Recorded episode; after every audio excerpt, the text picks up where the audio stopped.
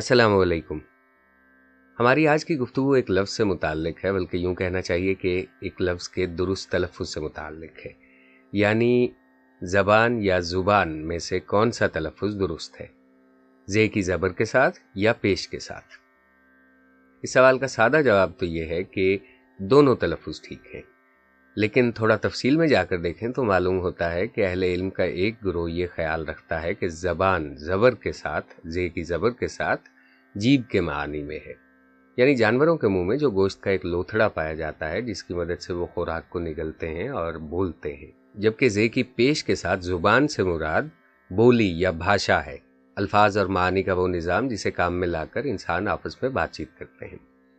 دلچسپ بات یہ ہے کہ علماء لغت کے ایک اور گروہ کی رائے اس کے بالکل برعکس ہے، یعنی وہ لوگ زبان سے مراد بولی یا بھاشا لیتے ہیں اور زبان سے مراد جیب۔ مزید دلچسپ بات یہ ہے کہ لغت کے بعض ماہرین کے نزدیک یہ لفظ زے کی زبر اور پیش دونوں کے ساتھ جیب اور بولی دونوں معنی میں درست ہے۔ تو نتیجہ کیا نکلا؟ نتیجہ یہ ہے کہ یہ تمام لوگ جن کی آراء کا ہم نے ذکر کیا ہے، چونکہ اہل علم ہیں اور زبان یا زبان کے سلسلے میں معتبر اور مستند سمجھے جاتے ہیں،